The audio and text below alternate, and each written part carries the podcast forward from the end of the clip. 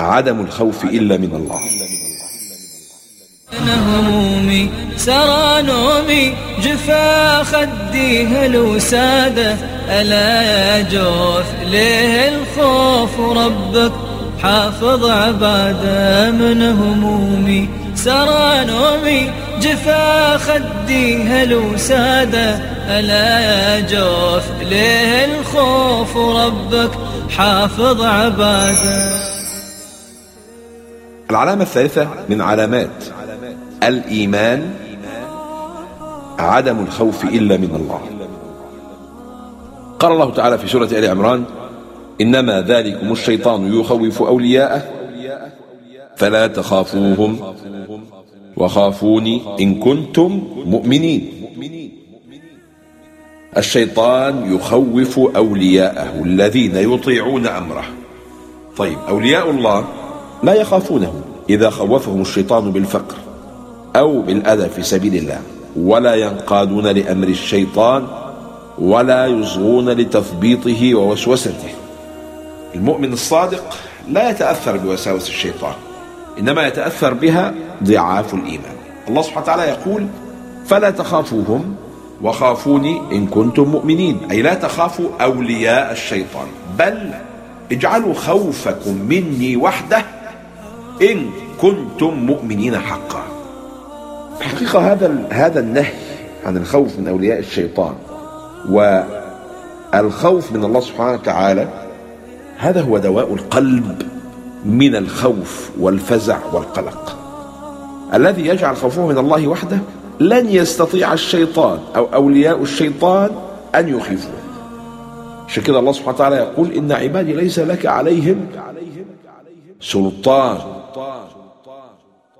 والآية ما تقول فلا تخافوهم وخافوني. هذه الآية تشير إلى أهمية أن الإنسان يواجه نفسه يقف مع نفسه وقفة.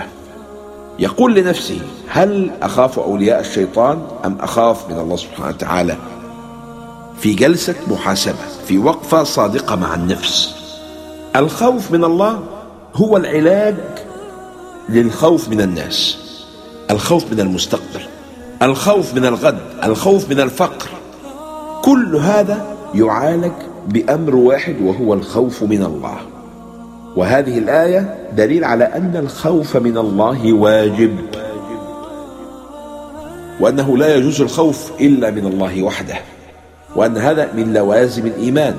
فكلما زاد إيمان العبد كلما زاد خوفه من ربه.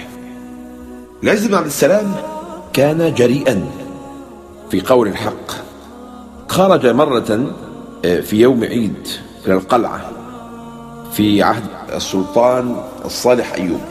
المهم شاهد كثير من العسكر يصطفون بين يدي السلطان. وخرج السلطان في هذا اليوم على عادة السلاطين في في الأبهة وفي الحشد وفي موكب عظيم. وأخذت الأمراء تقبل الأرض بين يدي السلطان. الشيخ لما رأى السلطان على هذه الحال ناداه يا أيوب! مش يا أيها الملك يا أيها السلطان يا أيوب! ما حجتك عند الله؟ إذا قال لك ألم أبوئ لك ملك مصر ثم تبيح الخمور قال السلطان هل جرى هذا قال نعم الحالة الفلانية يباع فيها الخمور وغيرها من المنكرات وأنت تتقلب في نعمة هذه المملكة يناديك بدون ألقاب والعساكر بين يديه. فماذا قال السلطان؟ قال للعز بن عبد السلام يا سيدي. قال للعالم يا سيدي هذا أنا ما عملته هذا منذ زمان أبي. ده اللي كان أبلية هو الذي فتح هذه الحانة. فقال العز بن عبد السلام أنت من الذين يقولون إنا وجدنا آباءنا على أمة فوقع السلطان في الحال. مرسوم بإبطال هذه الحانة العز بن عبد السلام سئل كيف قلت هذا الكلام؟ ولماذا قلت له أمام الناس بهذه الصورة؟ فقال يا بني رأيته في تلك العظمة فأردت أن أهينه لئلا تكبر نفسه فتؤذيه. فقيل للعز بن عبد السلام أما خفته؟ قال والله يا بني استحضرت هيبة الله فصار السلطان قدامي كالقط. سبحان الله. الفضيل بن عياض كأنه بيعلق على هذا الكلام وعلى هذه الواقعة. فقال من خاف الله لم يضره أحد ومن خاف غير الله لم ينفعه أحد.